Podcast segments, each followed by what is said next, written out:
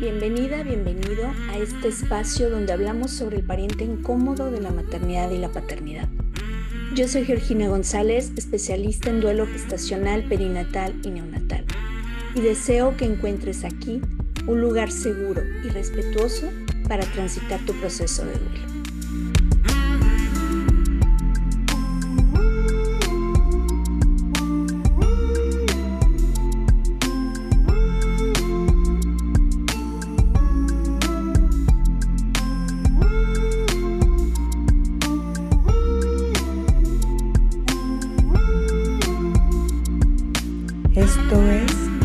Respetado. Ya estamos de regreso. Hoy comenzamos la quinta temporada y solo puedo darte las gracias por estar aquí, por tu apoyo para que este proyecto llegue cada vez a más personas de habla hispana. Y si aún no nos sigues en redes sociales, ¿qué esperas? Síguenos y déjanos comentarios sobre tu episodio favorito y comparte para que cada vez seamos más personas hablando sobre este pariente incómodo de la maternidad y la paternidad. Han sido semanas muy, muy intensas. Octubre fue un mes en tonos rosas y azules, no solo para México, sino para toda América Latina. Seguramente ya te has enterado de todas las actividades que tuvimos, por ahí te compartí información a través de mis redes, así es que voy a ser breve y te voy a compartir un resumen de lo que vivimos en el mes de octubre. Guadalajara nuevamente es punta de lanza al visualizar este duelo silenciado. El día 13 de octubre se inauguró la primera sala de despedida en México y fue donada por mamás y papás de esta comunidad, lo cual les agradezco muchísimo. Esta sala está en el Hospital Materno Infantil San Martín de las Flores en Tlaquepaque, Jalisco. Pero además, nuevamente se implementa Código Mariposa es la segunda maternidad en este estado eh, que cuenta con este protocolo de atención. Y lo más lindo es que dentro del diseño de este hospital, porque es un hospital que se acaba de inaugurar hace un par de meses, eh, hicieron una habitación especial para mamás que sus bebés han fallecido. Sabemos que es de vital importancia el que no nos tengan junto a otras mamás que tienen a sus bebés en brazos. La verdad eso es muy, muy doloroso. Y el darnos esta privacidad también nos va a permitir el ser miradas con respeto, el que eviten estarnos preguntando, oye, ¿dónde está tu bebé? Eh, ya le diste de comer y cosas que aumentan el dolor a lo que ya de por sí estamos experimentando. También logramos por segundo año la iluminación de edificios y monumentos en los municipios de, Zapopan y Guadalajara. Pero además se sumó Puerto Vallarta con un evento bellísimo que gracias a mi queridísima Fanny Martínez fue todo un, momento mágico. De verdad me mandó videos y yo, bueno, lloraba. Bueno, todo el mes lloré muchísimo. Entonces, bueno, esperamos que el próximo año no solamente sean Guadalajara, Zapopan y Puerto Vallarta, que sean más municipios en el estado de Jalisco y muchos más estados en todo México que se unan a este movimiento rosa y azul. También te comparto que tuve el honor de participar en, Degollado Jalisco, eh, no solo en, un taller que, compartí con mamás y papás, sino que también tuvimos ahí la ola de luz. Fue un evento también súper lindo, muy familiar, muy emotivo. Eh, es, es, muy emocionante para mí ver cómo cada día más personas se suman a este movimiento de normalizar precisamente el que este duelo deje de ser un duelo tabú. Y por supuesto, ¿qué decir lo que se vivió a nivel nacional? Fue, wow. De norte a sur, México se tiñó con los colores del duelo gestacional y perinatal. Además, estados como Sonora y Chihuahua ya tienen como día estatal el 15 de octubre. Eh, enhorabuena, de verdad es un avance maravilloso que sin duda está dejando un precedente maravilloso en el país. También la ciudad de Morelia cuenta con este día, ya lo establecieron. Esperemos que pronto todo Michoacán lo pueda tener y por supuesto estamos trabajando para que en Guadalajara también sea posible. Y bueno, por ahí, no sé si te enteraste, el día 11 de octubre tuvimos un evento, es un parteaguas este evento. En el Senado de la República hubo una iluminación, una ceremonia de iluminación eh, muy, muy emotiva, fue muy emotiva, fue muy lindo ver papás y mamás que, que conocí a través de este espacio y que nos seguimos en redes sociales y que no habíamos tenido la oportunidad de salir de la virtualidad. Además, el Senado de la República fue el primer edificio en iluminarse en la Ciudad de México y, y de ahí, bueno, se fue esto como reguero de pólvora maravilloso. Y bueno, para mí es una validación de que los sueños sí se hacen realidad. No dejemos de soñar. Definitivamente esto ya comenzó. No sé, no sé qué rumbo tome eh, los avances, la iniciativa, todo lo que se está moviendo. Pero definitivamente no vamos a quedarnos nuevamente en el rincón del olvido.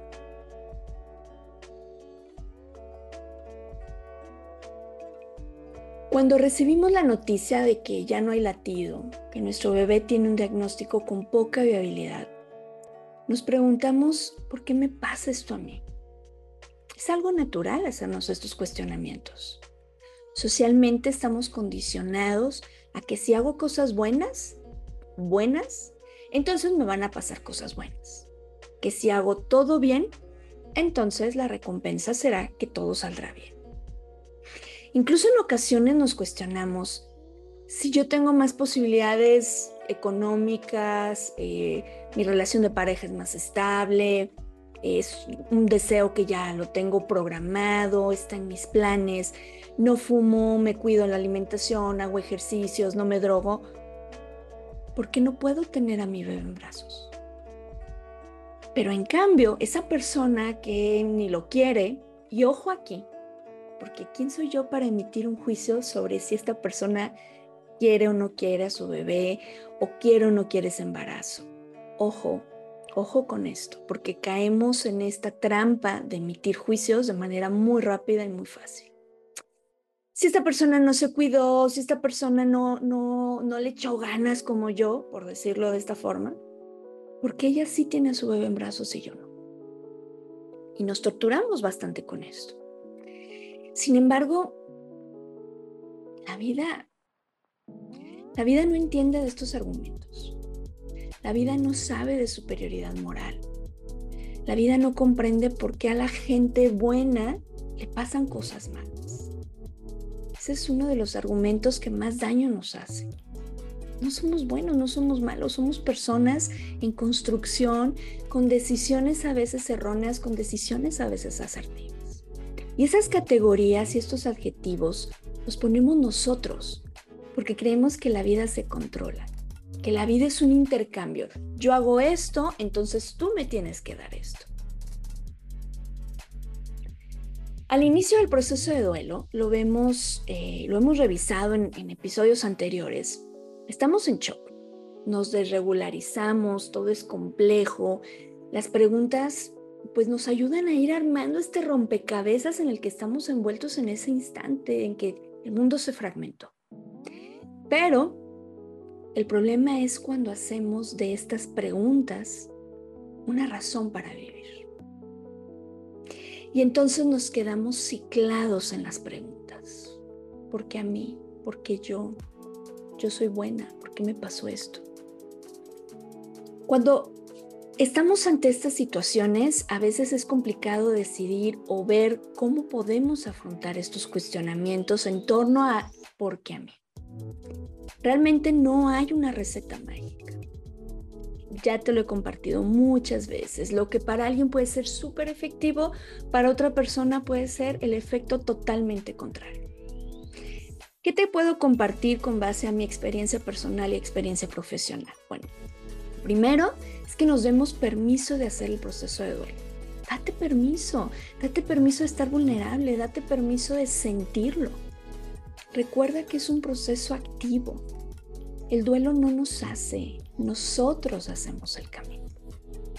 Y estás en duelo. Y el duelo duele. Y el duelo nos lleva a la reconstrucción porque dejamos de ser esa persona antes del evento para ser una persona nueva con base a la reconstrucción de nuestro mundo, de nuestras creencias, de nuestras eh, de nuestros vínculos, incluso y relaciones. Segundo, yo creo que es importante el reflexionar sobre los argumentos que tenemos eh, ante esta pregunta que te decía, ¿por qué no le pasó a esta persona esto? Porque realmente yo quiero que, reflexiones. ¿Alguien merece pasar por esta situación tan dolorosa? ¿En qué momento me convertí en, en, un juez que tiene el poder de determinar quién se merece y quién no se merece este dolor? Creo que es necesario que ante la pregunta de por qué a mí, analices por qué no. ¿Acaso soy mejor que las demás personas? ¿Qué me hace especial? Esto es la vida. Y la vida y la muerte van de la mano. Y no importa los argumentos que yo tenga para demostrar que yo no merecía esto, es que nadie lo merece. Como tal, nadie lo merece.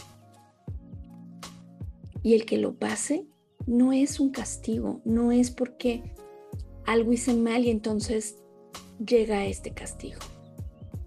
¿La vida no es justa? No, la vida no es justa. La vida es la vida. Con todo lo que conlleva, con todas sus tonalidades y con todos sus caminos.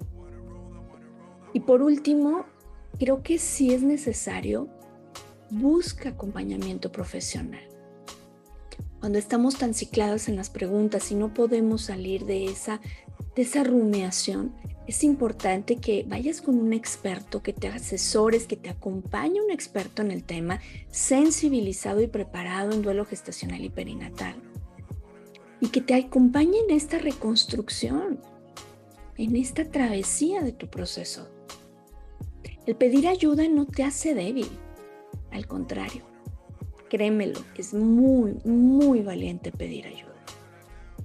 Date la oportunidad si consideras que esto está muy estancado, que esto está más allá de mí, si ya pasaron meses y meses y meses y yo sigo rumeando esta pregunta, pero ¿por qué a mí? Y entonces veo a una mamá, a un papá en el súper, en el parque y que está discutiendo con uno de sus hijos y digo, yo lo haría mejor, porque a mí no.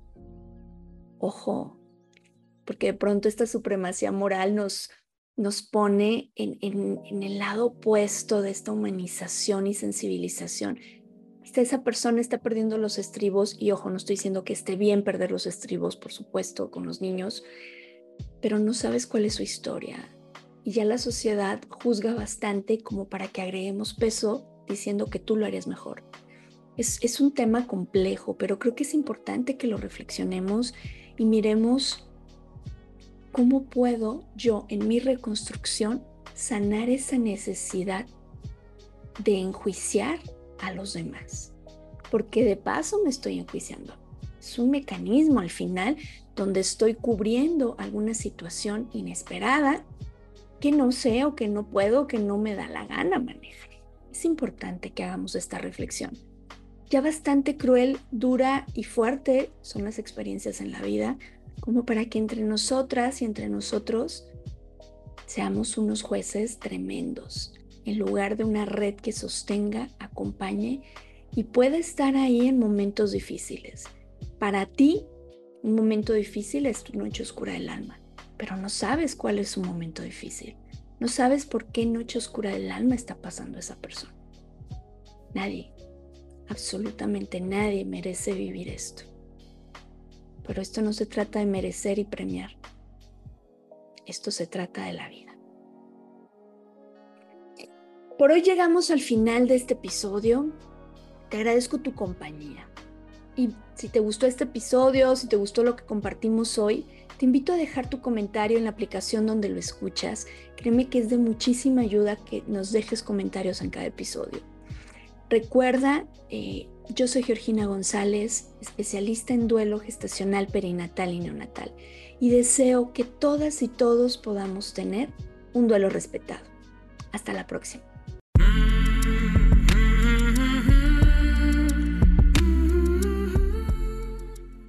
Este programa es producido por Georgina González y Carla Rodríguez y narrado por mí, Georgina González. Recuerda seguirnos en redes sociales como Duelo Respetado.